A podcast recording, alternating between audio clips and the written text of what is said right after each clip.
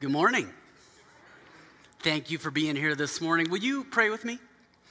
Heavenly Father, as we uh, come to your word again this morning, we just ask, as, as we ask each week, Lord, would you clear whatever fog is there, whatever noise from the week behind us or the week ahead of us? We just ask that you'd clear all of it away. And we'd ask that your spirit would illuminate your word in our hearts. We pray all this in Jesus' name. Amen. Well, if it is your first time here or first time in a long time, uh, I'm Nathan. Nice to meet you. We'll, uh, we'll talk afterwards. But I uh, just wanted to thank you for being here. And also, um, if it is your first time, we're in the middle of this series called Back to the Future. Back to the Future. And it's really just this idea that in the middle of a season where we're all getting back to something, the question we all ought to ask is what am I getting back to in the midst of all that? You know, what, what kinds of things am I in the heart getting back to? Because after a year and a half off, there are some well worn common paths that would be easy for us to walk. And so we're asking, what are those best back tos for us to get back to? And we just believe here at West Bowles that Jesus knew that path. And so we're, look, we're opening the word to look at what he had to say that we ought to get back to. Now, uh, last week, we, we looked at this, this. Actually, let me get to that in just a second. As I thought about this morning's back to, um, I could not help but flash back to the first day of seventh grade, okay? And in order to set the first day of seventh grade um, in perspective for you, let me take you back to sixth grade, okay? This is back in the days like centuries ago when sixth grade was part of elementary school and not middle school, okay? And so, I had a group of friends that I'd play with at recess, and we'd play football every single day. And I still remember their names. There was Kirk, there was Jeremy, there was Jason, there was Sean, there was Eric, there were all these guys. So we'd play, we'd eat lunch together, we'd play football every single day at recess. Well, a couple of those guys I saw through the summer, but most of them I didn't. And I didn't see them again until the first day of seventh grade at Ken Caryl Middle School. And I will never forget walking in, and there's Jason, and, and there's Kirk, and there's Jeremy, and there's Sean, and there's Eric. And I see them all, and we're all waving. But all but one of us is looking at each other funny because we're all looking at Jason, and we were like, Jason grew a beard over the summer. And Jason smells differently than the rest of us. Like, and when I asked what this strange scent was, you know what I discovered? It's called deodorant. It's called deodorant. I just came across this last week. So uh, you guys got to check it out. I'll tell you about it afterward, okay? But I just went, what happened to Jason?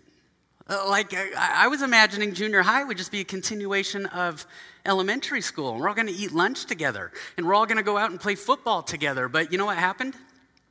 As we went back to school, something changed. I mean, we were in a different building, um, and that's fine. I understood that. Um, and Jason looked different, but something different happened to all of us It was actually the same thing for Jason. And the same thing for every single one of us. See, Jason looked around the school, and there was actually one other kid in seventh grade that, like, had he had some facial, he had some peach fuzz coming in. And so suddenly, Jason and this other kid are good friends.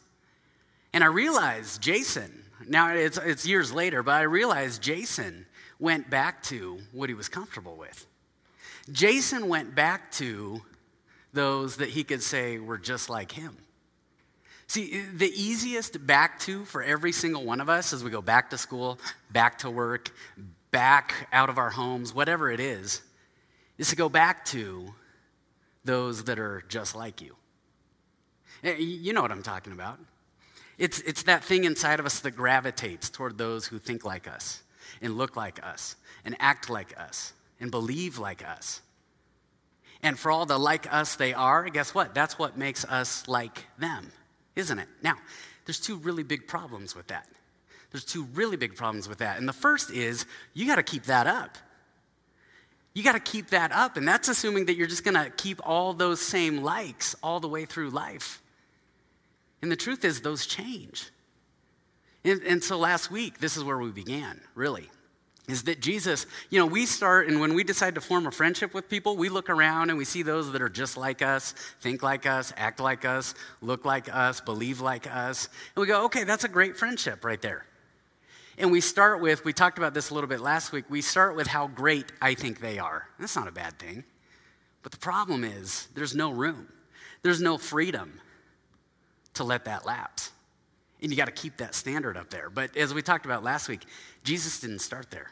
When Jesus looked at people, when Jesus looked at you and I, you know what he did? He assumed, in fact, he had evidence that you're going to fall short of his standard, of the standard of the holy heavenly Father. He said, I'm just going to assume, and I've got evidence for, you're going to fall short of that. It's called sin. And then he said, and I'm going to start right there. And I'm not going to depend on you to fix that, to make you right with God again. He didn't depend on us to fix it. So the first problem with, with I, I just I gravitate to those just like me is everybody's got to hold that standard. And when that doesn't happen, usually somebody walks away. You, you've seen that in your life, probably in, in your journey, haven't you? Now, the second problem is that when I gravitate and when you gravitate to those that are just like you, we miss out on something much deeper. We miss out on loving people the way Jesus loved us. See, it's, it's a back to that can actually set us back. And as we walk forward, I want, I want to highlight a back to this morning that actually moves us forward. There are some back twos that can set you back. Oreo cookies, every single time I see a package, they are whispering. No, they're screaming to me actually lately. That can set you back. But this morning, I want to look at a back to that can actually move us back to the future. And, and we find it in John chapter 1. See, while the easiest back to is, is those just like you, Jesus chose something else. Listen to this from John chapter 1. John chapter 1, verse 14, just prior to this, John has written about Jesus. He said, Okay, if I could describe what God did, this is John, he's writing as an old man now. If I could describe what God did, Jesus was like this word. And in the beginning, the word was God, was with God. And the word over time became flesh. It came to earth, became a human body. Jesus Christ showed up here on this earth. And he says this in verse 14 the Word became flesh and made his dwelling among us. Now you got to stop here for a second. The Word became flesh and made his dwelling among us. That word dwelling, it, it, it, it's really like a picture of a tent. It's like he set up a tent and he said, I'm going to live here with you. Here's the problem.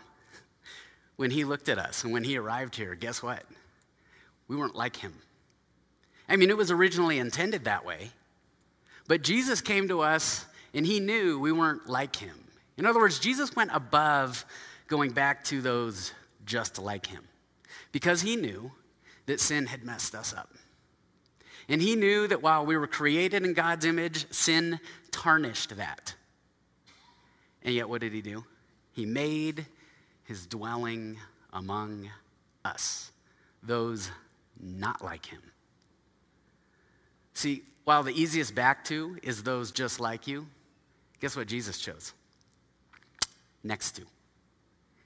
He said, I'm going to walk next to you. And what did that look like? John goes on, same verse. We have seen his glory, the glory of the one and only Son who came from the Father. And listen to this full of grace and truth.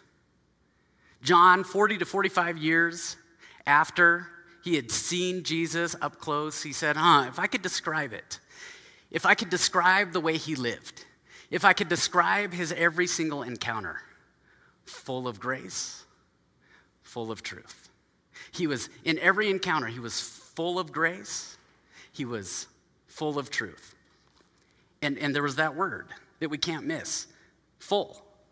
Not half one, half the other. Not sometimes one, not sometimes the other. At all times, full of grace and truth. Now, some of you have been primed for maybe one or the other throughout your life, haven't you?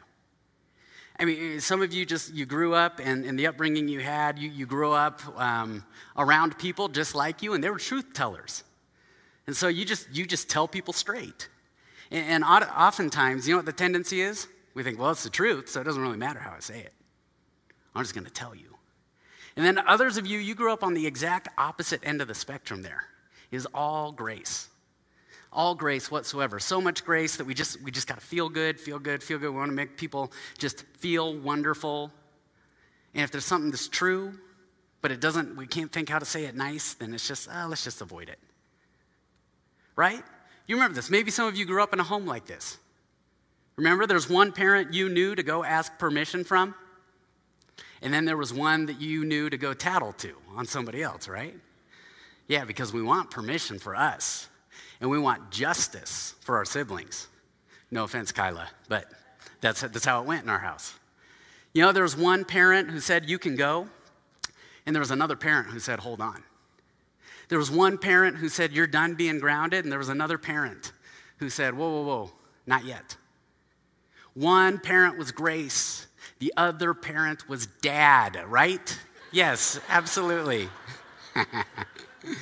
There's a reason pro athletes thank one parent when they're on TV after they score a touchdown, don't they? And who is it?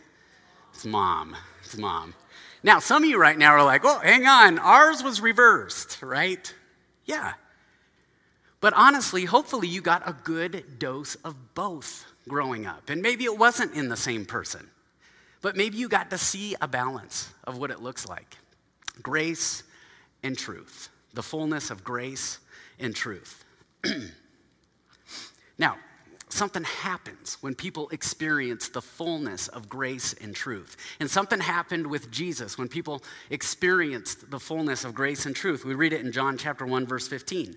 John, now this is a different John. This is John the Baptist that John is writing about.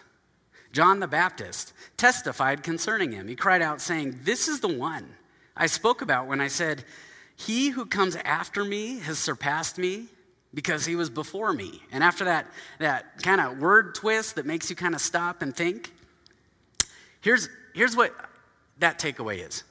You think about the life of John the Baptist, and you know what he was doing over and over and over and over again? John the Baptist, all the time, was going, There he is. He saw Jesus coming, and he said, There he is. You want to know what the Messiah looks like? There he is and he's pointing it out constantly, constantly, constantly. And this would have been such a surprise for the people back then. Well, I, I thought that the Messiah was going to come with like miraculous signs and wonders. And he might. But no, that's not what John was getting at here full of grace and truth. Well, I, th- I thought he was going to be the truth police. He was going to hold people to God's law and make them pay well, no, no, that, that's just one side of the equation. Oh, I, I, I, thought he was just going to be nothing but merciful. And we, we got this picture of a shepherd and lambs and sheep, and it was just going to be just so gentle. Oh, no, no, that neglects something else. See, we know grace and we know truth when we experience it, but the, the issue is John, as he looked back, he, what he's saying to us is no, no, no, in specific situations, these aren't just vague words, grace and truth, and they, they sound virtuous and let's be about it. Jesus actually embodied them in situations that you and I often run from or never get into because we gravitate, we go back to those just like you. And so we miss. We miss opportunities for grace and we miss opportunities for truth. And so I just want to walk through a couple situations this morning because grace and truth sound great. But it's kind of like this preaching class I was in in seminary. I remember this guy was wrapping up his sermon. He was doing awesome. It really was. It was a great message. And you've, you've got to preach to all your peers, and then you get evaluated. And he gets all the way through the sermon, and then he ends with this story about driving down a, a dark country road, and his car starts having trouble. And so we're all leaning in, and we're like really captivated because we're wondering what's going to happen. And he said, and then a dim glow came over the hill. And the, the lights of the car, the help that arrived, were hope and love. And I went, oh, that just makes me sick. And it makes me sick, not because it's, it's not true, but if I'm having car trouble on a dark country road at night, you better be bringing more than hope and love. You better have a gas can, and you better be a mechanic, all right? And see, this is what John wants to do. As John writes his gospel, as you look at the gospel writers, we get specific pictures of what the fullness of grace and truth look like? And here's the thing about all these situations they tend to be situations that I sometimes wonder if I ever would have gotten into. Because as long as I stay in the just like you, think like Nathan, act like Nathan, look like Nathan, just like Nathan, I'd probably never end up in any of these situations. And so when I run up against a situation that tells me somebody's not like you, Nathan, I miss out on the opportunity to walk next to. Because too often I and too often we, we walk away. Now, first of those situations is disbelief.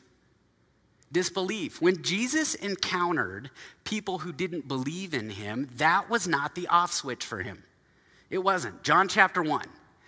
Jesus comes across this incredible guy. His name's Nathan, all right? His name's Nathaniel, actually. I'm biased, okay? But do you remember what happened? Actually, somebody finds Nathaniel. They say, We found the Savior. And he's from Nazareth. And Nathaniel, immediately, the disbelief kicks in. You remember what Nathaniel said? He said, Nazareth? Can anything good come from Nazareth? Can anything good come from there? Broncos fans, you're sitting here looking at Kansas City going, Can anything good come from there? That's what he was saying. He's like, Nothing good can come from there. Some of us have people in our lives that when they hear that you, you're going to church this weekend, or you're hanging out with a group from church, or some people that you go to church with, you know what's going on in their mind? Church? Can anything good come from there?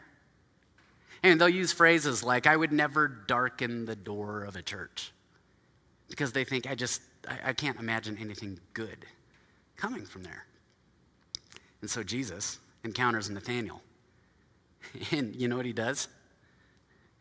He points out, Nathaniel, I saw you. And we don't know if this is figurative or if he actually literally saw Nathaniel, but, but it alludes to this time of prayer where Nathaniel, in an hour of need, in an hour of reaching out to God, there's this imagery. He said, Nathaniel, I saw you. I saw you. And Nathaniel suddenly went, Oh my goodness, nobody could have possibly known that. I believe. See, that's grace. That's grace that when Nathaniel can't understand that anything good, especially the Messiah, would come out of Nazareth, the Messiah wasn't turned off by that. He said, No, no, no, I'll step into this conversation. Nathaniel, I saw you. And when Nathaniel proclaims, Wow, I believe who you are, here comes truth. Jesus says, Well, you believe because you saw. You live by sight, Nathaniel. But then here comes grace again. But you will see even greater things. And John, as he's writing his, writing his gospel, he points at this situation and goes, There he is. Just like John the Baptist did with people. There it is. There it is. There's Jesus. There's the love of Jesus, full of grace, full of truth. There's another situation. This time, not disbelief, but disagreement. Disagreement. And, and, it comes out of the lists of the disciples, which you see in three of the Gospels. But what I've been so taken by, especially during the last year and a half, are in that list of disciples, who is named in this list? Okay, we, we know Matthew's in there, right? This tax collector. And, and what did tax collectors do? They collected money for the Romans right? The, the authorities, the government that's in place. In other words, Matthew was like a traitor to the Jewish people. People looked at him and they said, Look, you're taking money from me to support those that basically hold us under their iron fist. You're going to do that to us, Matthew? And so it's, it's interesting, there's this phrase throughout the Gospels sinners and tax collectors. Tax collectors didn't even get sinner status, they were their own category is terrible. It's just terrible. But then in that same list is Simon the Zealot. If, if you know anything about zealots at the time, zealots wanted to overthrow the authorities. They wanted to go after him. Now, think about this for a minute tax collector for the governing authorities, zealot against the governing authorities. And as Jesus is picking his disciples, he thinks, oh, it's perfect It's perfect. Let's put them together. Let's put a Democrat and a Republican together. They're going to love it. Still happening to this day, isn't it? Yeah. And here's the thing about it the tax collectors, for the, the, the real truth, that they were just traitors to their people, and this is how it would have been perceived, and how, how people didn't even want to associate with him. Do you know where you often saw Jesus? We read he was actually at the house of a tax collector, eating dinner with a tax collector and his friends, tax collectors. And in a society where nobody even wanted to be seen with them, Jesus was eating with them. It's grace and it's truth. Zealots. You know, we know the story about the thieves on the crosses next to Jesus. Okay? Thieves is such a light word. If you were to actually do some digging, these guys were thought to be insurrectionists that the Romans wanted to make an example out of. And so they put them up on crosses. And one of them said, Save yourself and save us. And the other one said, No, we're getting what we deserve. We're getting what you deserve. And what did Jesus do? He said, Yeah, and today. Today you're with me in paradise. Matthew, I know you're a tax collector. Simon, I know you're a zealot. But you are in this list of disciples. I want to walk with you. We're literally going to walk together. And I'm going to use you, and I'm going to work in you, and I'm going to work through you. And John the Baptist would have seen that, and I have to think he'd go, There it is. There he is.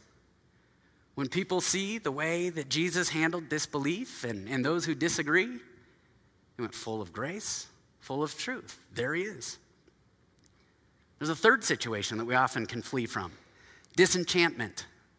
Disbelief, disagreement, disenchantment. John chapter 5 tells us the story of a man who, who you'd sit by this pool at Bethesda, is, is called Bethesda. And basically, the way it worked, they believed that basically people could, at certain times, they could make their way into this pool and be healed. Well, there's a man who was lame who would sit by the pool every single day. And every time he, he had this sign to go into the pool, and try to be healed, everybody got there in front of him. Everybody got there, there before him.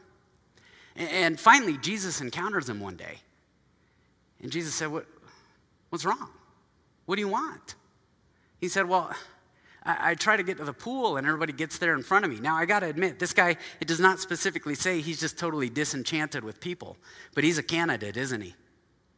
I mean, don't you and I know people that they've been so run over, they've been so looked over, They've been so looked past. They seem to have just gotten the short end of the stick throughout their lives that you, you'd get disenchanted if you were in their shoes, wouldn't you? You'd begin to get upset.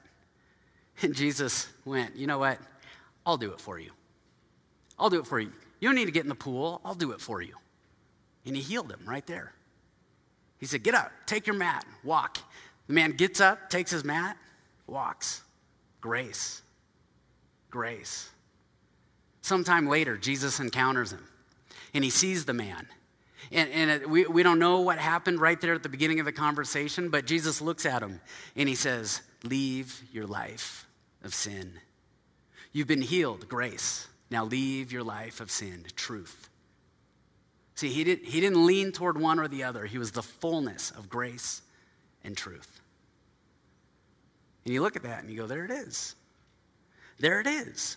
It's not just truth police. It's not just the grace brigade, and nothing else. It's, it's both. Finally, disappointment. I mean, isn't it interesting? You come across somebody who's really disappointed, and if you've never sat in that situation before, it's like, oh, ah, let me get you somebody's number that you can call. I'm going to just, just go, right? It's easy to walk away from.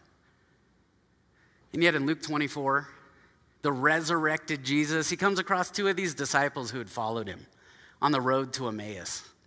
And they're downcast and they don't recognize who he is, and he's just walking next to all of them. Just walking next to these couple of disciples. He goes, What's wrong? What's wrong? And they said, Well, Jesus was, have you, have you not heard? Jesus was crucified. And then they use this language of disappointment. They say, But we had hoped. We had hoped that he was the Messiah. We had hoped for something different than this. We had hoped. And Jesus' answer was not, it's okay. It's all right. Come here. No, he said, are you, are you still so dull?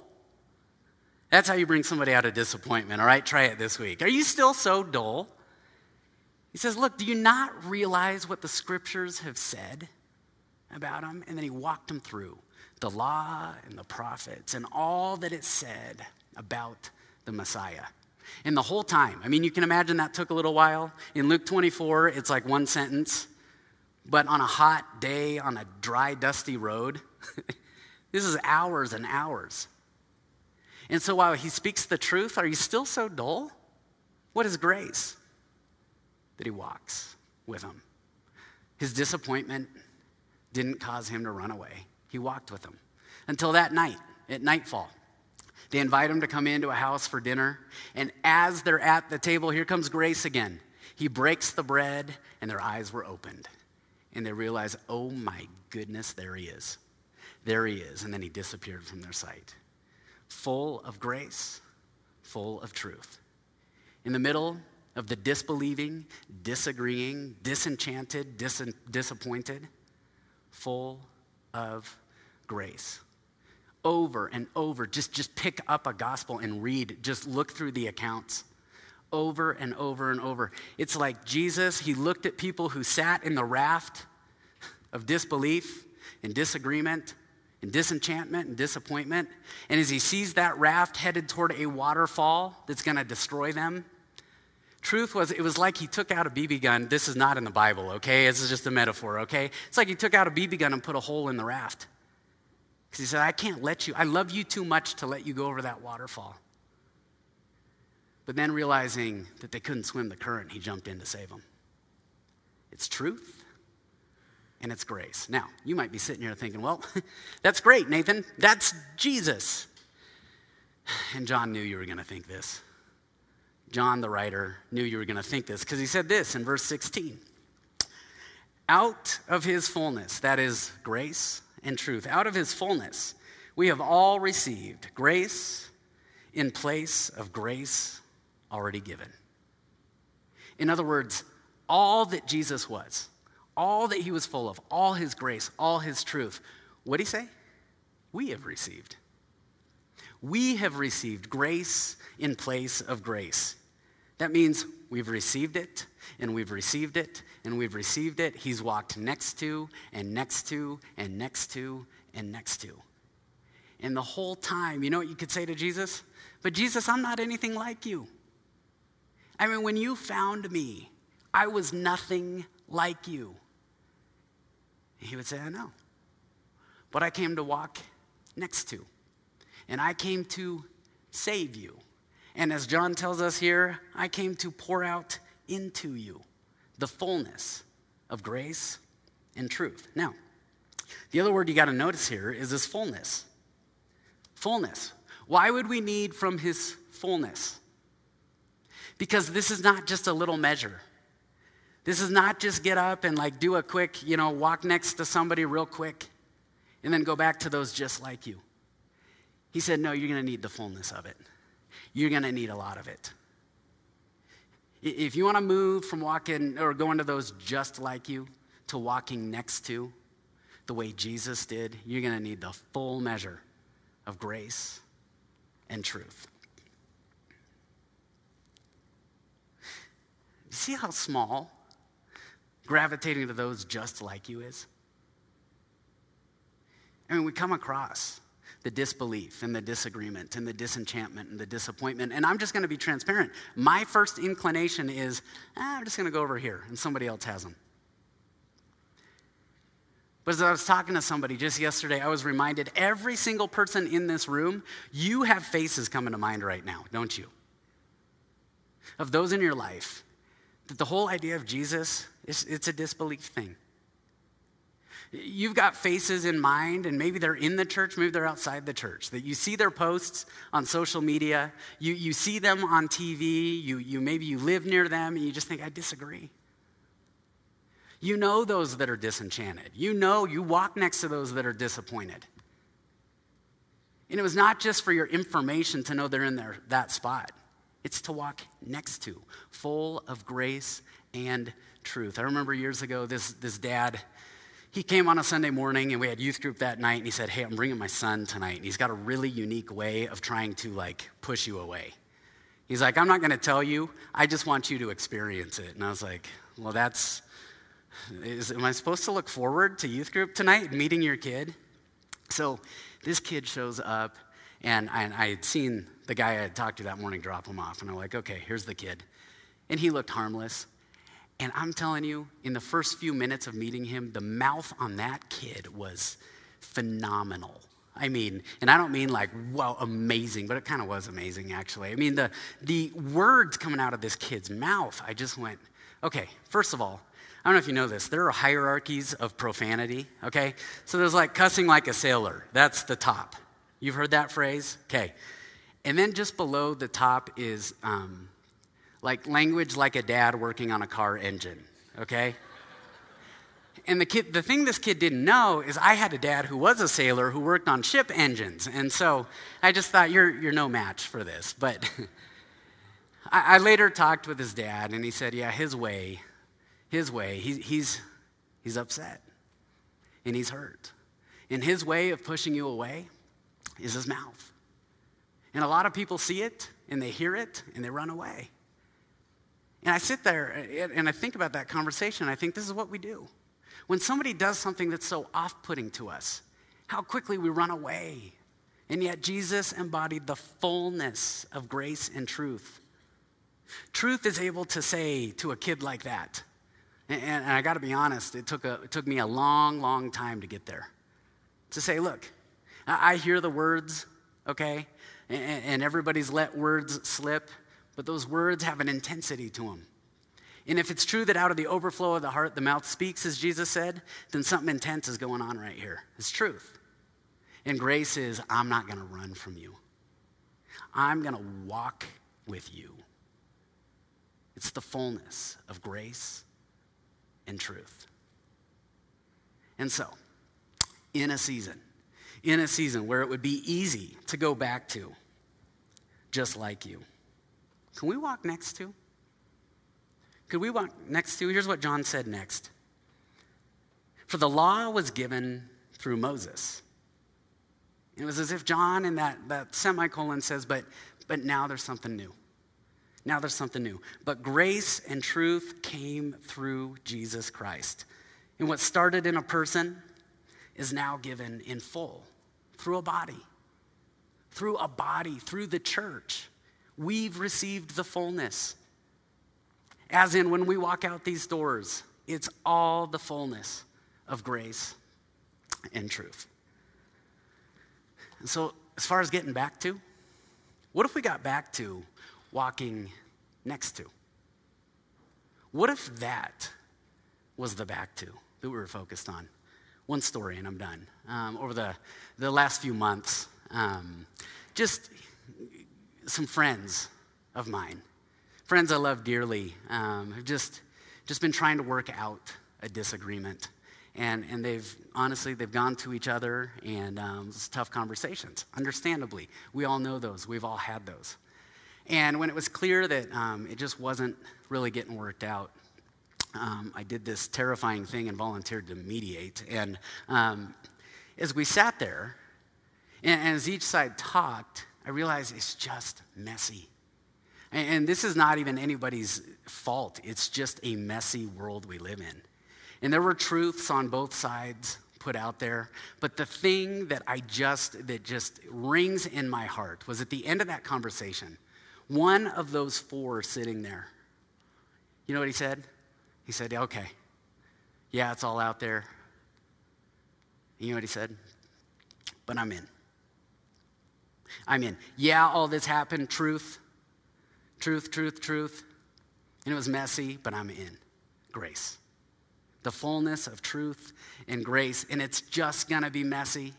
And as soon as we let go of being right, guess what? We can get back to a relationship. See, that's what Jesus was reminding us. You fell short of being right. You fell short of being in right standing with God, truth. But I'll walk next to you. I'm in. I mean, I don't know how it worked in the heavenly realms, but I have to think that Father, Son, Holy Spirit, maybe they're sitting around a table, and God looked at them, God the Father, and said, People, they're going to sin. They're going to fall short. And, and as maybe they thought through or, or already knew the ramifications of that, that it meant separation from God. And as maybe the Father said, but with redemption, the Holy Spirit could fill them. You just think about Jesus sitting there. That redemption meant a cross. And you know what? I'd like to think like that conversation amongst my friends that Jesus looked at the Father and the Holy Spirit and he said, I'm in the fullness of grace and truth. As the worship team comes back up, I want to pray for you, but let's get back to walking next to. Let's pray, Heavenly Father. Lord, we have absolutely no idea just the magnitude of what you did for us when you simply walked next to us and for all the miracles and all the signs and all the wonders and all the, um, you know, whether it's just the, needing to everybody to know every bit of information in order to make their case, Lord, you, you walk next to it. You showed up and you loved us enough to say, here's the truth. You need more than you. And then you walked next to us. It was the fullness of grace and truth. And then and then you went even further. Out of your fullness, you gave us grace and truth. You gave us your Holy Spirit. That we would go out into the world, and so that when people saw and when they see our love, they could, like John the Baptist, go, There it is. There it is. There it is. Lord, let our lives, let our lives be that picture to people. Thank you for your grace and your truth. And Lord, we know we need you even for that. Fill us from your fullness of all of it as we walk forward.